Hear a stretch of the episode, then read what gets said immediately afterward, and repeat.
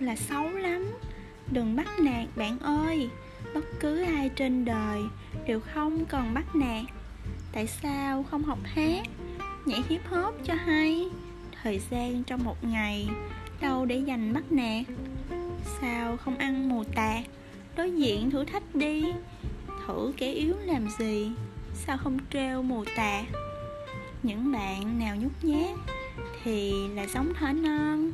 Trong đáng chứ sao không yêu lại còn đừng bắt nạt người lớn đừng bắt nạt trẻ con đừng bắt nạt nước khác trên khắp trái đất tròn đừng bắt nạt mèo chó đừng bắt nạt cái cây đừng bắt nạt ai cả vì bắt nạt dễ lay bạn nào bắt nạt bạn cứ đưa bài thơ này bảo nếu còn bắt nạt thì đến gặp tớ ngay cứ đến bắt nạt tớ bị bắt nạt quen rồi.